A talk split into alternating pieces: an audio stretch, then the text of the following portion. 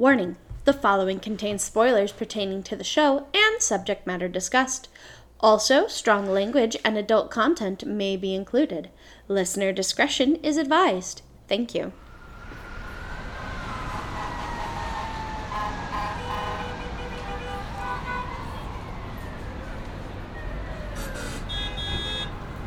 Listen to that. Do you hear that? Hear what? The fire truck? No, no, no, no, no, no. Listen closer. Really listen. Cars honking? People everywhere? I, I, I'm not sure what I'm listening for. This. Just listen. It's the sound of the city. That beautiful music of the city itself. That intoxicating sound that's been fantasized and immortalized in so many great works. Okay, Mr. Philosopher. What's gotten into you? I'm just riding the high from last night. I mean, this is the music of my two favorite composers, Bernstein and Gershwin. In their music, you can literally hear New York. You don't even have to be here to actually just hear it and see it. You know, that's a great example of how two things can be true. Yes, the two men in my life truly define the sound of the city. Uh, um, I'm sorry, the two men in your life? Yeah, you've heard me reference this. If they were alive today, Gershwin would be my husband and Bernstein would be my pool boy. Wow. Um, as your wife, I just, I just don't know how to feel. You should feel loved, especially on account of the fact that I've never met them and I have met you. Okay, Mr. Man, that's enough out of you. Let's keep moving so we can get down to the to Zoomies before they close. The fur kids will never forgive you if you come back empty-handed. Right, you are.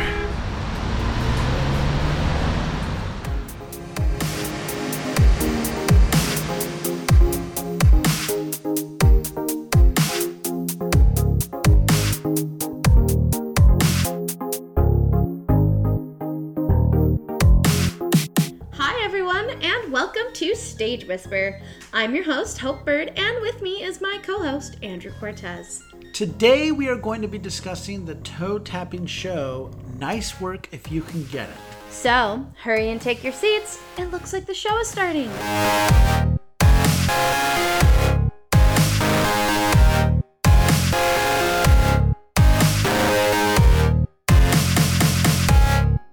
Hello, everyone, and welcome into today's performance of Stage Whisper. We got a little rhythm, a rhythm, a rhythm that pitter pats in our brain. And we'd like to share it with you as we talk about the irresistible show Nice Work If You Can Get It. The show, which starred two Broadway legends and the music of the great George Gershwin himself, shuffled onto Broadway to great fanfare. But we are already rushing the melody. Let's take it back and start at the beginning. The musical was initially produced in 2001 at the Goodspeed Opera House, titled They All Laughed, with the book by Joe DiPietro, the direction by Christopher Ashley. After receiving mixed notices, the new collaborators and producers then became involved. A workshop was held in November 2007 featuring Harry Connick Jr. and Erin Dilly. At that time, the show was titled Heaven on Earth. The musical was first scheduled to debut at the Colonial Theater in Boston, running from December 2008 through January of 2009.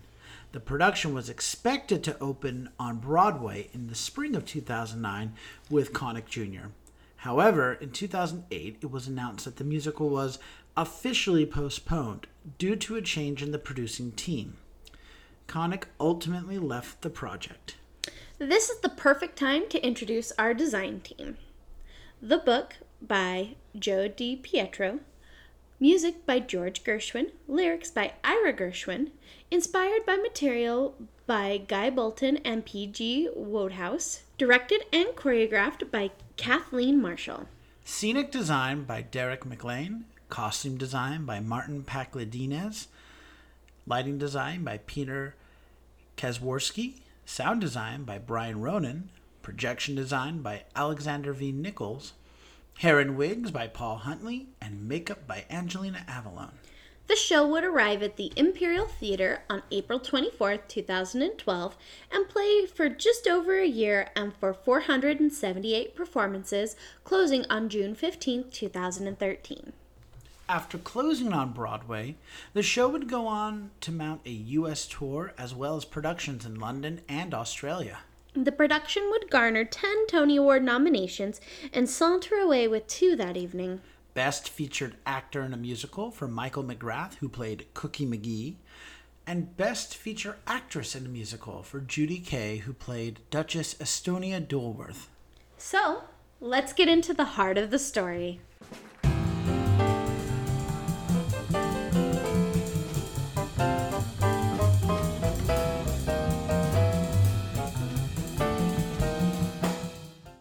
It's 1927 in the midst of a riotous bachelor party for the oft married Jimmy Winter. Outside, a trio of bootleggers, Cookie, Billy, and Duke, are trying to figure out where to hide the 400 cases of gin they have stashed on their boat. As a stranger approaches, Duke and Cookie rush off. A drunken Jimmy staggers and comes across the pants wearing Billy and is immediately smitten. He explains his plight. He must marry someone respectable or his mother will disinherit him. So he's marrying someone he tr- doesn't truly love. Billy isn't all that interested in his tale of woe until he reveals that he has a huge Long Island beach house that he never uses, so she swipes his wallet to discover the address. Jimmy assumes Billy is falling for him, but Billy insists that love is for suckers. Jimmy vehemently disagrees. Jimmy passes out, and Billy focuses on this interesting man unconscious on the ground before her. Cookie and Duke rush back on, and Billy tells them that she found a place to store their bootleg a Long Island beach house.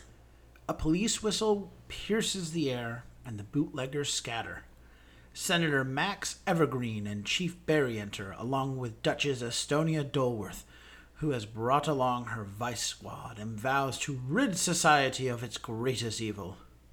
The next morning, Billy, Cookie, and Duke have stored their 400 cases of gin in the cellar of Jimmy's ritzy beach house. Eileen Evergreen, the finest interpreter of modern dance in the world, enters with Jimmy. They were married that morning and they are on their honeymoon, though Eileen has yet to allow Jimmy to touch her. Cookie, disguised as the butler, enters and they naturally assume he's their servant. They send him off, and Eileen tells Jimmy that she is ready for the honeymoon shenanigans to begin as soon as she takes a bath. She exits into the house as Billy enters, stunned to see Jimmy. Jimmy has no memory of meeting her last night, and Jimmy flirts with her. Billy confesses that she's never been kissed. Strictly for educational purposes, Jimmy kisses Billy, and she realizes what she's been missing. Four and a half hours later, Eileen is still bathing. In the ritzy living room, Cookie and Billy devise a plan for Billy to distract Jimmy from the 400 cases of gin in the cellar. Billy runs off as Jimmy enters, followed by a gaggle of chorus girls who invite him for a group swim, which Jimmy almost accepts. Eileen enters with a flourish, and just as she is about to let Jimmy touch her, he receives a telegram revealing that his last wife has refused to sign the annulment, and an irate Eileen storms off to get her father. That night in Jimmy's ritzy bedroom, Billy breaks in and tries to seduce him badly. Chief Barry, who has been pursuing Billy, barges in to arrest her. But Jimmy convinces him that Billy is actually his newest wife, and Billy and Jimmy are forced to spend the whole night together in his bedroom. The next morning, Jeannie, a happy go lucky chorus girl, comes upon Duke, a lug from New Jersey, and mistakes him for an actual English Duke. Duke, who is perpetually nervous around women, tries to escape, but Jeannie does everything in her power to get him to notice her.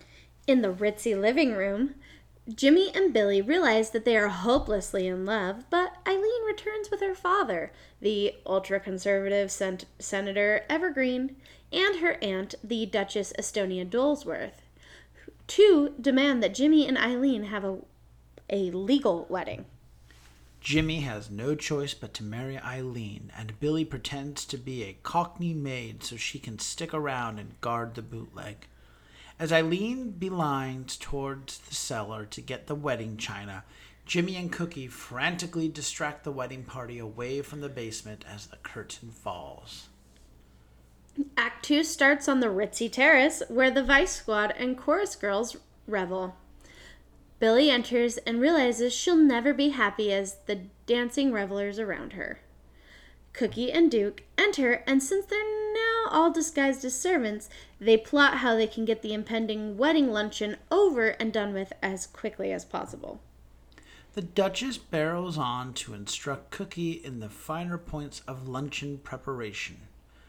She insists on hiring a string quartet for entertainment, but Cookie has other ideas. As Billy sets the ritzy luncheon table, Jimmy makes one last attempt to appease her, but Billy will have none of it. As the luncheon begins, Cookie and Duke frantically serve the luncheon guests, and the Duchess continues to annoy Cookie, who spikes her lemonade with gin. Billy entertains them with uh, entertains them all with a Cockney song, "Hanging Around with You," which mainly serves as an excuse to keep pouring hot soup on Jimmy's lap. But Billy accidentally pours some steaming soup on Eileen, who immediately fires her. The Duchess, now happily drunk, defends Billy and reveals a deep secret as she grabs onto Cookie, climbs on the luncheon table, and swings from a chandelier. After he drags off the Duchess, an angry Jimmy calls Billy a common criminal, and they realize that they can never be together. Jimmy goes to prepare for his wedding as Jeannie enters looking for Duke, who Billy accidentally reveals isn't a real Duke. Jeannie is furious, so Duke tries to win her over with a poem, but Jeannie rushes away. In the ritzy bedroom, Cookie is dressing Jimmy for his wedding as Billy enters to return his wallet. Jimmy and Billy both realize that this is the last time they'll ever see each other. The chorus girls and Vice Squad set up the wedding. As Senator Evergreen presides, Eileen makes her very grand entrance. But just before vows are exchanged, Cookie and Duke rush in, pretending to be prohibition agents, though Chief Barry quickly enters and reveals their true identities. As they're arrested, Jeannie rushes in and proclaims her love for Duke. Then the now sober Duchess proclaims her love for Cookie. Still, Senator Evergreen insists the bootleggers must be arrested, but Jimmy's mother, Millis- Millicent, makes an appearance, revealing the true nature of her son's heritage. Senator Green is, or Sen- Senator Evergreen is Jimmy's father. The senator proclaims the day a joyous one, and all are free to pursue their new and surprising loves. Jimmy realizes that Billy has rushed to the boathouse to sail away forever, and he rushes to swear his devotion to her. Millicent follows and reveals that she happens to be the biggest rum runner on Long Island, and she'd like Billy to marry her son and take over her business. Billy happily accepts, and on the ritzy terrace under a starry night, love has blossomed. The bootleg is open, and the company celebrates their newfound joy. The, The end. end.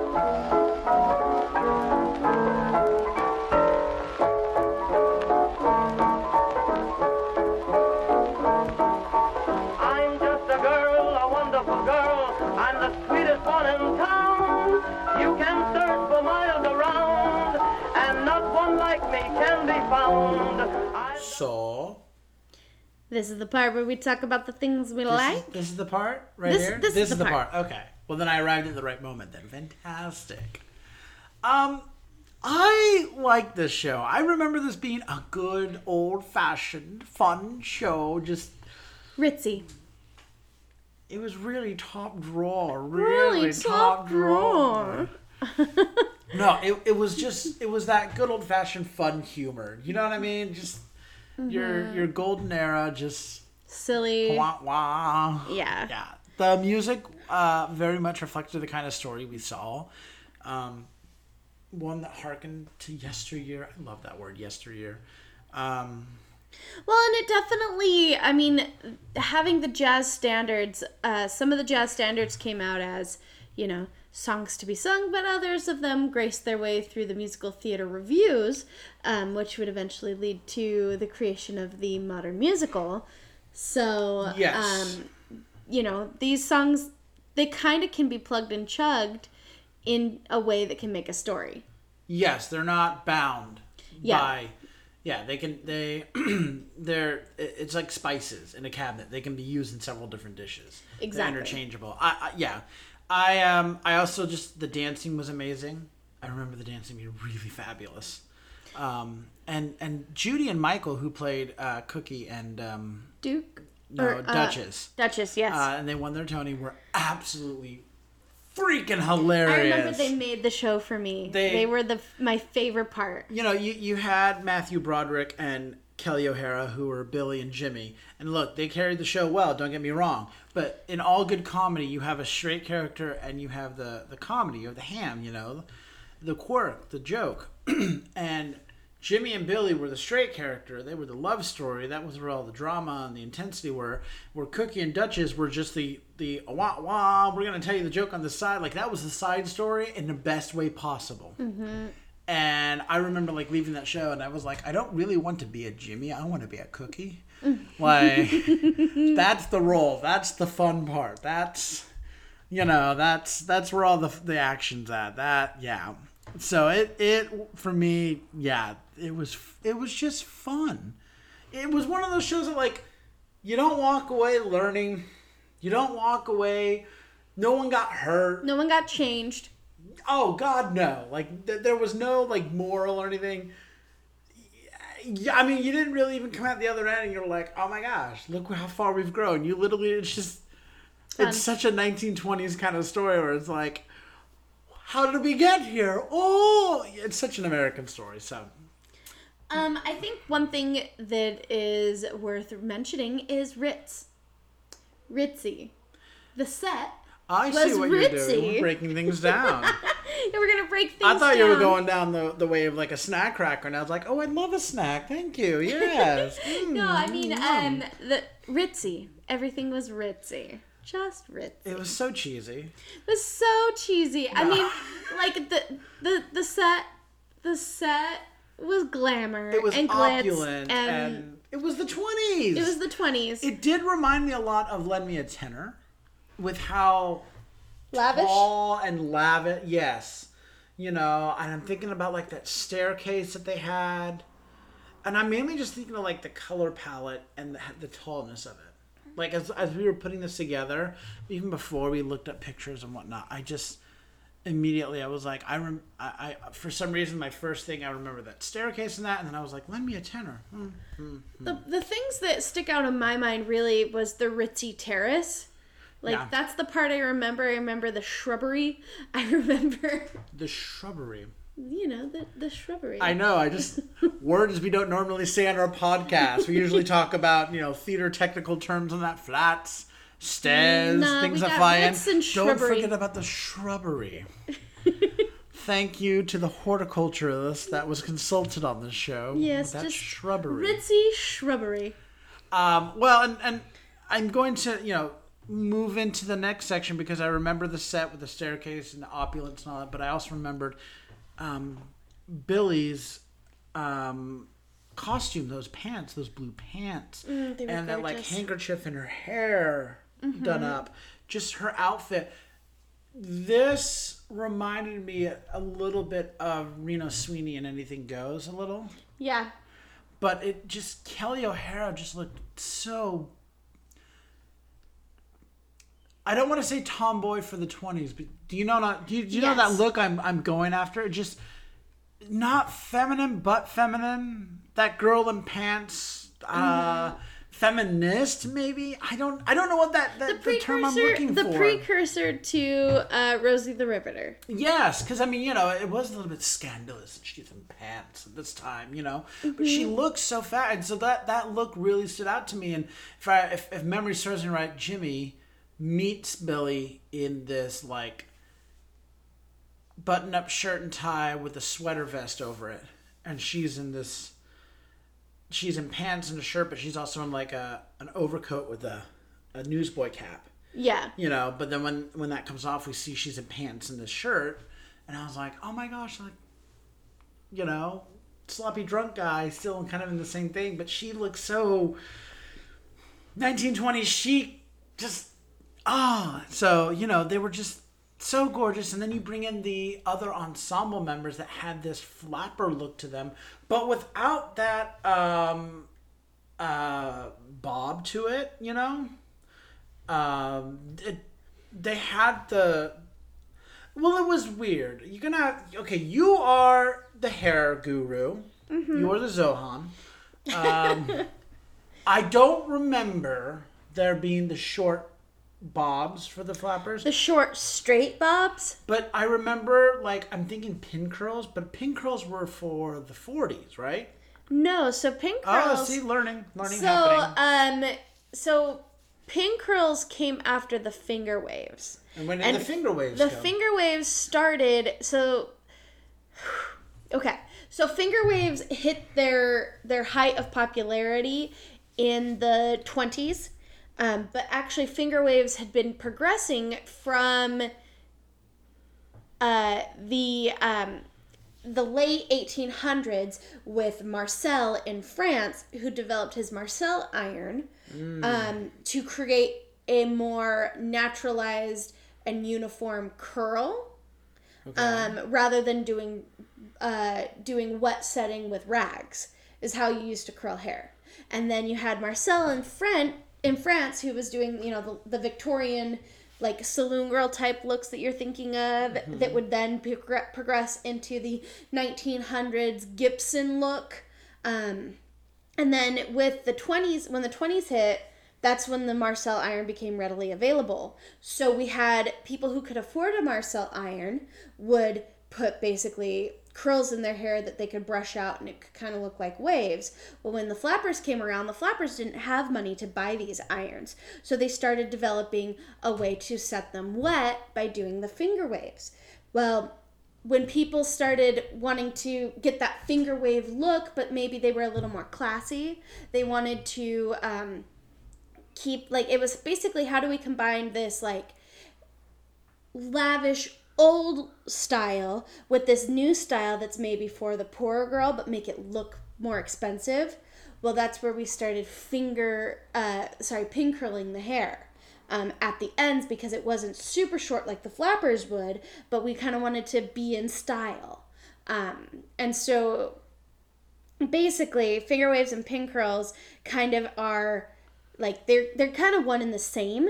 And so a lot of people think that 20s is just finger waves um, but it's it's not. Um, i could go into a really deep tangent. Well, uh, but basically what this style was is um, you had the 20s as it progressed into the 30s it was a more brushed out look the 20s were very much wet and stiff. Um, but when we started moving into the 30s, we were like, actually, we want that movement back that we had before. Um, so that's where you kind of had that brushed out, like coiffed look where it was like kind of tight around the head, and then you had around the front and in the back, kind of being softer, more curly, more of that pin curl look. Okay. Yeah, because I, I, and looking even at photos, I was like, there's longer hair and it's curly in that, but I was like, It's because these people ah. are ritzy, like your chorus Yes, girls exactly. would still have short hair because yes, they're. but like when they would come in with Jimmy, when it was all like his friends. Mm-hmm. Well, and think about nowadays, like not all like stylish people have the exact same haircut. So it's how can we create theme and variation? And it was very much well, how can I like look more luxurious? And mm-hmm. part of that was keeping longer hair because longer hair required more to take care of, which meant you had more means. It's fair. Um, it just makes the last thing I want to mention seem like almost irrelevant, uh, which is I love the three piece suits. I love a good three piece suit. It's a good suit. Um, especially um, the person suit I'm thinking of the most I loved was Cookies. Um, he was in and out of a jacket all the time, but he was never without a vest, and he just looked ridiculous. Like he he was your typical go to mobster in a vest.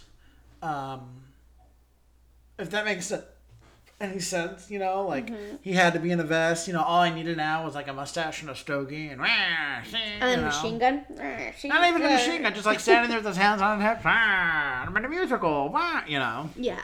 So, um, well, let's just chug right along into the lighting, which I thought was gorgeous. It was it was wavy and go no um It was. I mean, it was. finger waved. Um, You know what? You wanted the history. I okay. did no, it was interesting. it was good. Our listeners just got like the whole history there. This is what we're about. They got a brief overview, but that's neither here nor there. The lighting. The, The lighting. lighting. was very musical comedy. Like it was very bright. It was very warm. Yes, it was a good. The, the hues were a good mix of purples and blues, um, which were really nice, and it was. Um, it just felt very smooth and relaxed, like a fine whiskey. Um, which was well, no, it, it did, and um, it it just. Um, I I remember that you know there were bright moments. You know, a lot of the scene, a lot of the dialogues, like they were there were bright moments, but I just remember like a lot of the big dance numbers. I just remember just these beautiful hues of purples and pinks and blues that just I don't know. It, it when I think of jazz, I, I should say upbeat jazz. You know, that Gershwin bouncy jazz, that city, New York City of the twenties jazz. I can see those purples and blues and pinks and that. You know. Mm, But those like warmer toned. Yeah, yeah, yeah. You know, Yeah. So, um, I want to talk about Kathleen Marshall and her direction. Oh God, I hope I got her name right. I, I swung for the fences. It was Kathleen Marshall. Yeah. Yay! Look, I remembered a name. I don't do that often. Um, I think she had a great understanding of the mood and the time, which is important because it's a comedy of the time. It's a comedy of the Playboy mentality, you know, and of the movement of the time. You know, it, you weren't seeing a comedy um, of like of the now when we saw the show. You know, it it was very much. I mean, obviously, it was set back in the twenties, but like it. It was from the 20s. All the humor, all the wordplay, and all that. They didn't make jokes that were referencing things of now. Yes. Even though it was written in, the, the now, modern yeah. time, they definitely used the writing style from um, the 20s. Yes, and they all their like the the the the the humor and the movements. I mean that that's the pratfall, you know, the big eyes, the face, the Slapstick. slapstick. Yeah, that was all. And so she understood all of that. She understood how to make Jimmy be a playboy without making him seem like a a, a dick. You I know was I mean? going to say a pompous tool, but. Yeah, Yeah, you know, like a, he wasn't like a heart, like a womanizer that you despise. Yeah, because she knew that in the end you had to find something you liked about him. so she understood how all that worked you know? And that really to me made the story and the comedy and all the acting elements really stand out. You know that's what made it all so successful. When you've got a timely piece you know it can be hard sometimes. It can feel very dated in the worst way. This felt right. We we knew we were going back in time but we we were entertained by this simple joke you know We went back there willingly. yeah, you know, there's a reason why dad jokes work, and this was chock full of dad jokes. you know, I also love that, that that she did a great job of mostly marrying all the design elements together. There was a few moments here and there that I was like, "Ooh, mm, that didn't quite mesh well," but on the whole, they all met together and they were all working and all you know building each other up. It was just one one upping like raising each other up which is how theater should work. Shouldn't outshine the other. It should be working to to add in and and, and build. Um, so i think because of that the show as a whole as a whole was a delightful experience. Good, yeah. Um, I think that with everything that's been said, I think we're missing something, but I don't think it's an important thing. i swear on all that's holy if you don't let me mention the music i will throw everything right now Oh, the music. Well, I mean, I My guess. husband's music demands to be heard. It was. Mm. we got to talk about the music. It's Gershwin. Oh my God, it's Gershwin. Oh, I love Gershwin. What is it you love about Gershwin? I love everything about Gershwin. Did you not do that opening and sing with me? I, I love did. Gershwin. My favorite song, Rhapsody in Blue. Oh my God, Gershwin. I don't think I've ever heard anything that Gershwin's written, whether it be actual music or music and lyrics by both George and Ira, that I've been like, mm, man, they missed the mark on that. No, love just God, his music is amazing. If I had to go to a desert island, and like you, you know, you can only take three things. One of them would definitely be like a collection of Gershwin music. I yeah. Some of the orchestrations did bother me at first. Um, fascinating at, rhythm. Yeah, the fact mind. that yeah, because fascinating rhythm is meant to be like this asymmetrical rhythm. It's it's a fascinating rhythm.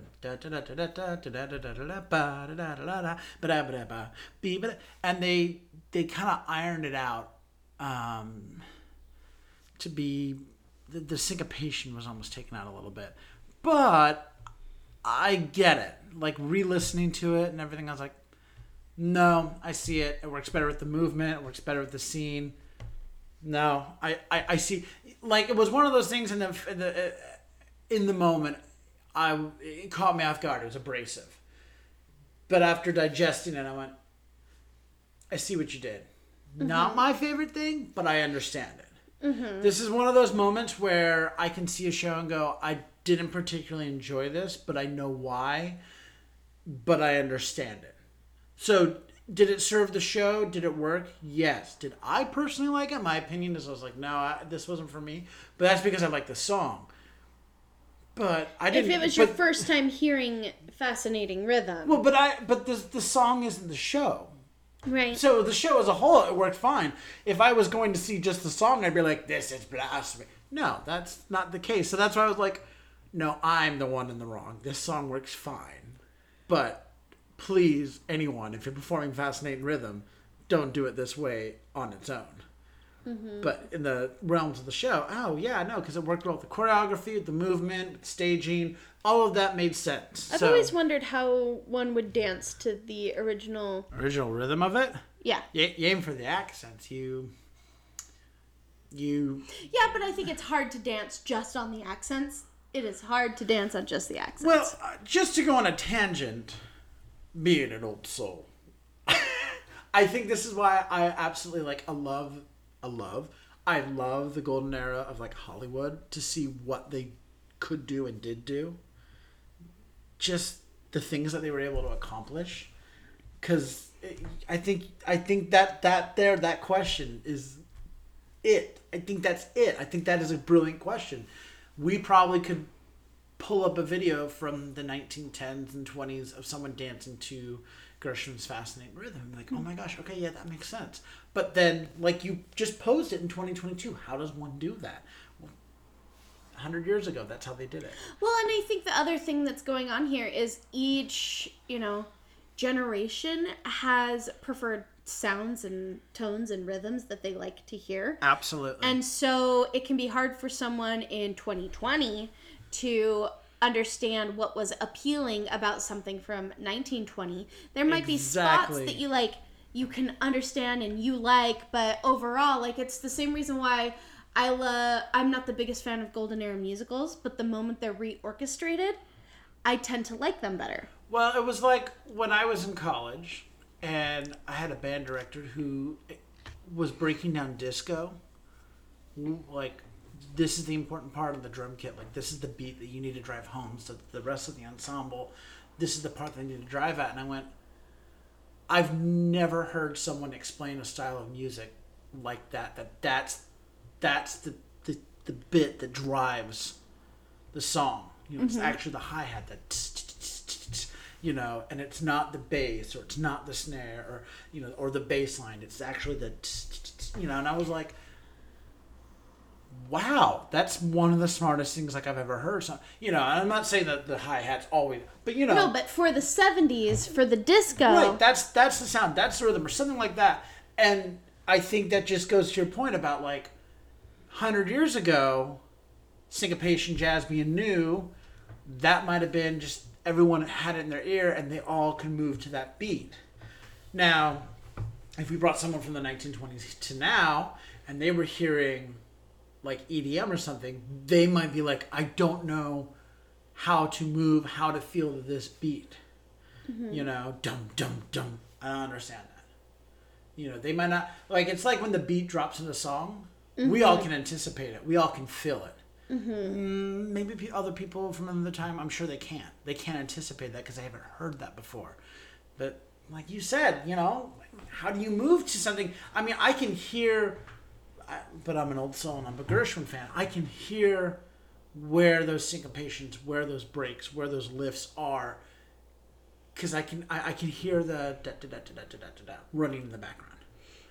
And that's the brilliance of Gershwin. I, I'm sorry that we're doing a TED talk about breaking down music, but I, I think this is the important questions that should be asked, not just about the show or about Gershwin, but about musical theater as a whole. Because Well, and what you, I think it goes to helping you understand like what you like in something because everything at the end of the day is all a flavor. Some of us like garlic, some of us don't. well, it's like just another side tangent. Why is it when we bring pop music to the stage, same song you heard on the radio, but they bring it to the stage, and all of a sudden you might like it more or like it less? What is it about it? It could be the same song.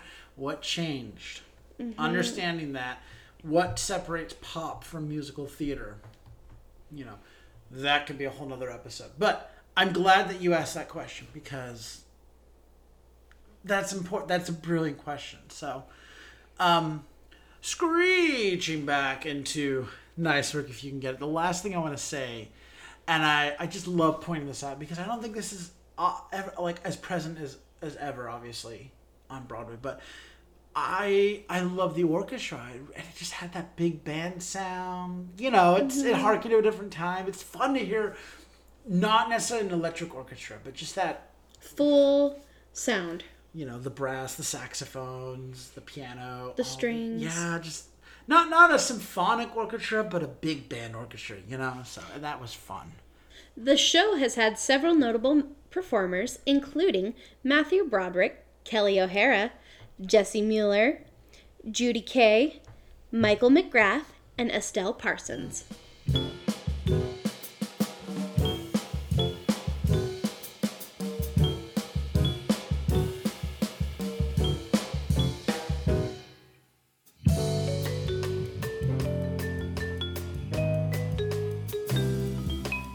Let's now talk about the impact the show has had on the theater and its history.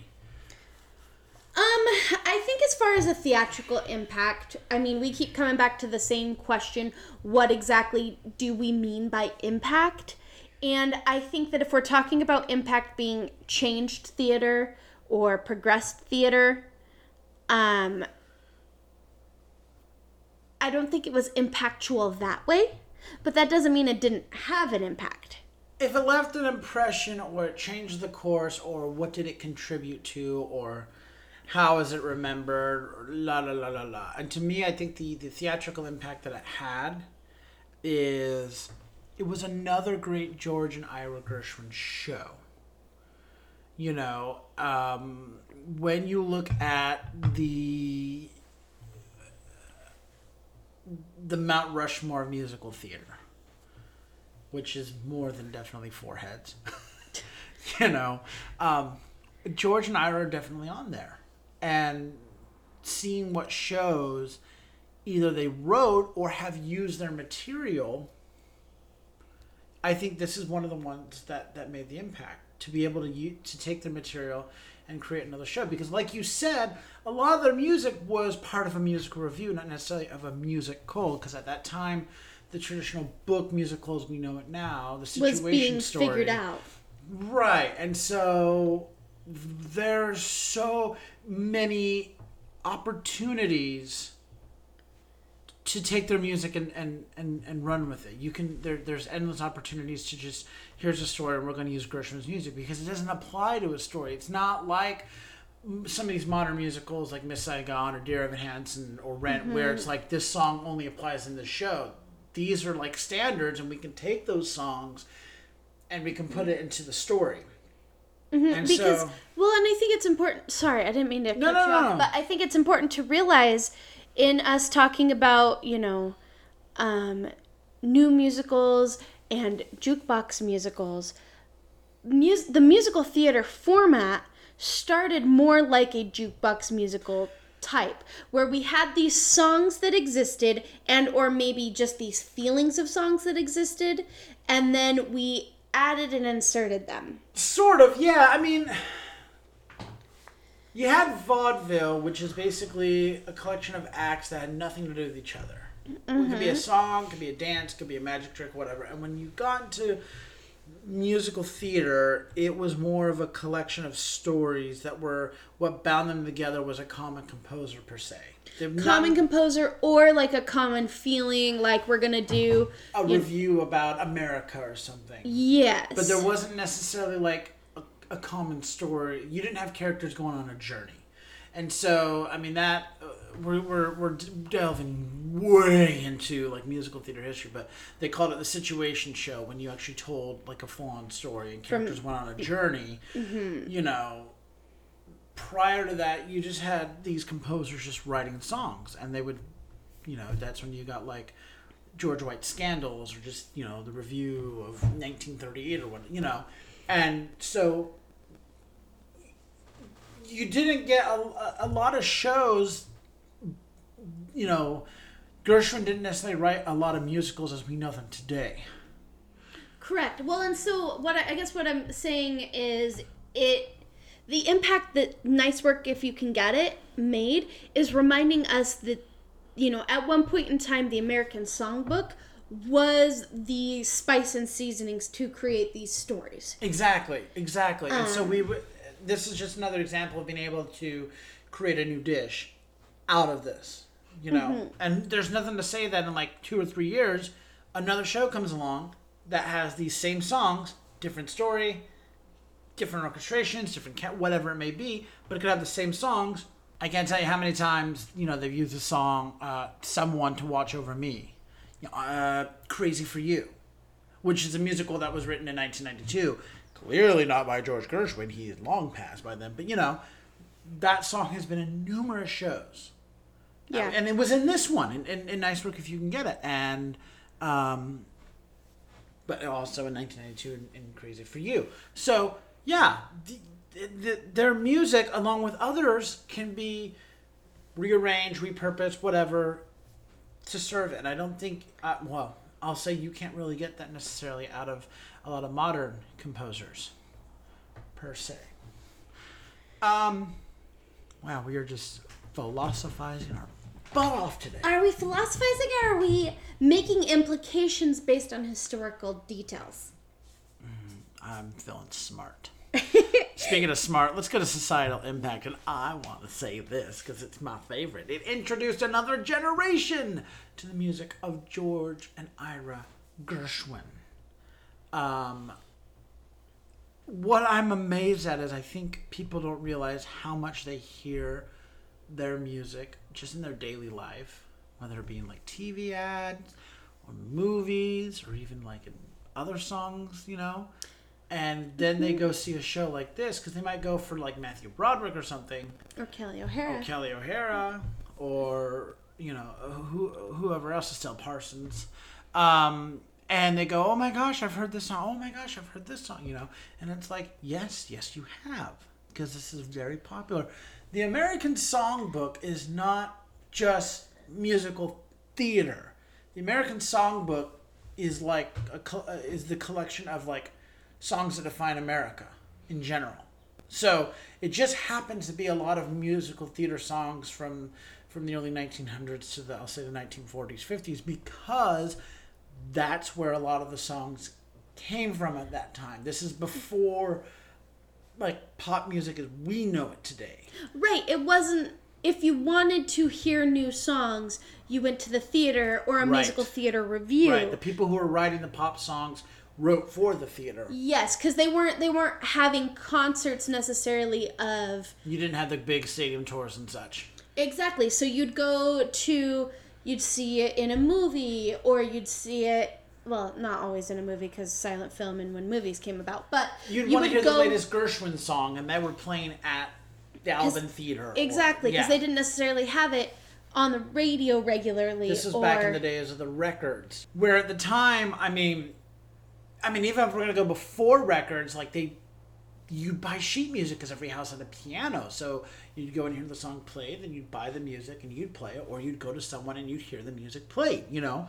So mm-hmm. this is before CDs and MP3s and dare I say cassettes. Well, and what it was is it was instead of being like, "Oh, this is my music and I'm going to listen to it," there was less it was less about personal ownership of music and more about music as a community experience because it you couldn't put it on for just you to listen.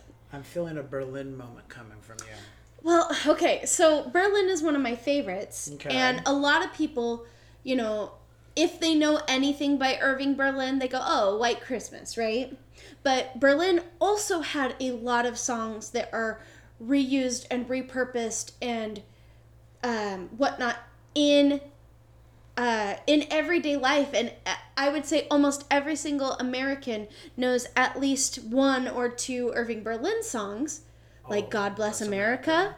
Alexander's Ragtime Band. I mean, I wouldn't say that's one that most Americans know, but you know what I mean? So it's kind of that, it's along those same lines, and this is where this infectious, like, flocking to a type of music started to become created. Because before that, really what we had, you know, was there was kind of music, and everyone kind of wrote music, but music was just music. It didn't, it wasn't severely um, broken down into these categories and then subcategories. You know, you had popular music and you had not popular music. You had, you know, I guess legit music and poor man's music. Well, it's like it's music you heard in the home, and then it's like music you heard in the bars.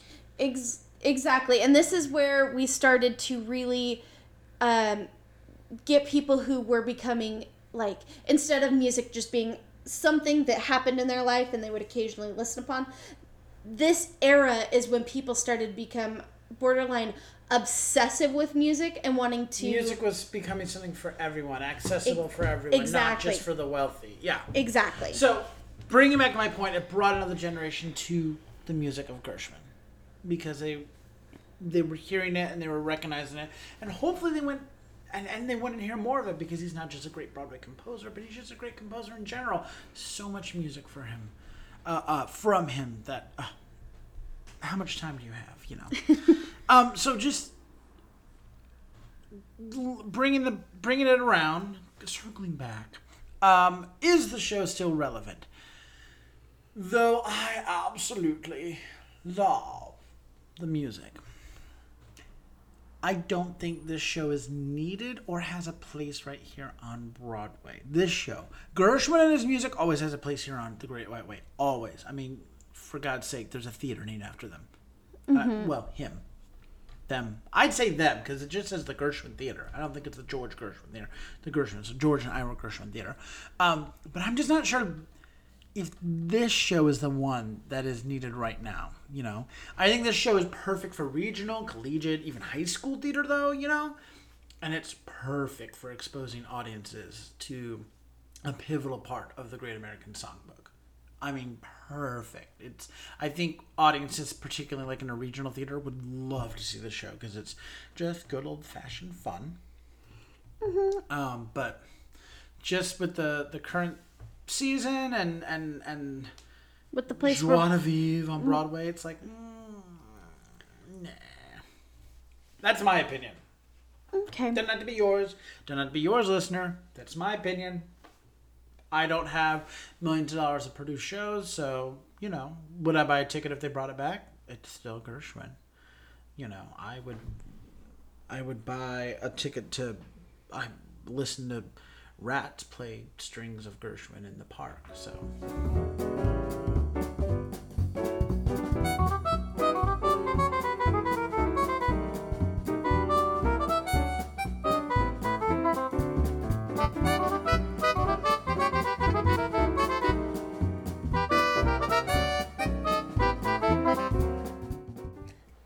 As promised, we wanted to share some of our own personal stories about experiencing the show. So we had the good fortune of getting to see the show once back in 2012. And you remember the rain. The rain. Or as Lee Goldberg said yesterday on, on the news, the deluge. The deluge in Times Square. I I was watching the, the news last night when you came home and you were like, it was pouring rain and when I came out the theater and I was like, actually it was a deluge as they uh, it was raining hard that night, remember? Mm-hmm. And um, I remember, you know, the show was great. It was a lot of fun. I think, if memory serves me right, this was our first show at the Imperial. I don't think it was our No, first one at the uh, Im- no, Billy Elliot was. Yeah, I don't think this was our first one at the Imperial, but this was our first time being back to the Imperial with a new show. Yeah, I was gonna say I think Billy Elliot was the first show we saw at the Imperial, and this was the first one to to head in after. Um, but I remember seeing the show, and then I remember we went afterwards up 45th, around the corner, out, yeah, 45th, around the corner of 46th. Yes. And we went to go do the Kiss and Cry line, and it's just pouring rain. But I do remember Matthew Broderick coming out in that striped shirt. And he mm-hmm. just looked like such, almost like a little kid because he was just soaking wet, but he signed everything. He was so nice. And Kelli O'Hara was so sweet. I mm-hmm. mean, talk about just the sweetest pie actress. You know, they were all just so nice, but it, again, rain. So, we we are loving the way things are continuing to go and and hope that you out there can join us in a seat at a theater soon. I'm sure you'll be able to catch nice work if you can get it somewhere at a theater near you sometime in the future. And we also want to let you know that if you're feeling giving and you want to become a producer, you can sign up for our backstage pass. Simply visit patreon.com slash stagewhisperpod for details about this. We greatly appreciate all of your generosity because we could not do the show without you. So until next time, I'm Andrew Cortez, And I'm Hope Bird. reminding you to turn off your cell phones Unwrap your candies and keep your mask on. and keep talking about the theater. In a stage whisper. Thank you.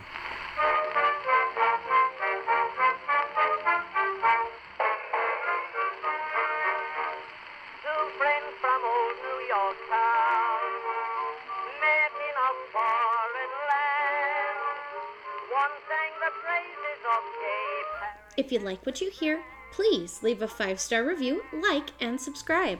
You can also find us on Facebook, Instagram, and Twitter at Stage Whisper Pod. And feel free to reach out to us with your comments and personal stories at stagewhisperpod at gmail.com. Our theme song is Fox by Music for Wildlife. Other music on this episode provided by U.S. Army Blues, Sophie Tucker, Mela, Kevin MacLeod, and Billy Murray.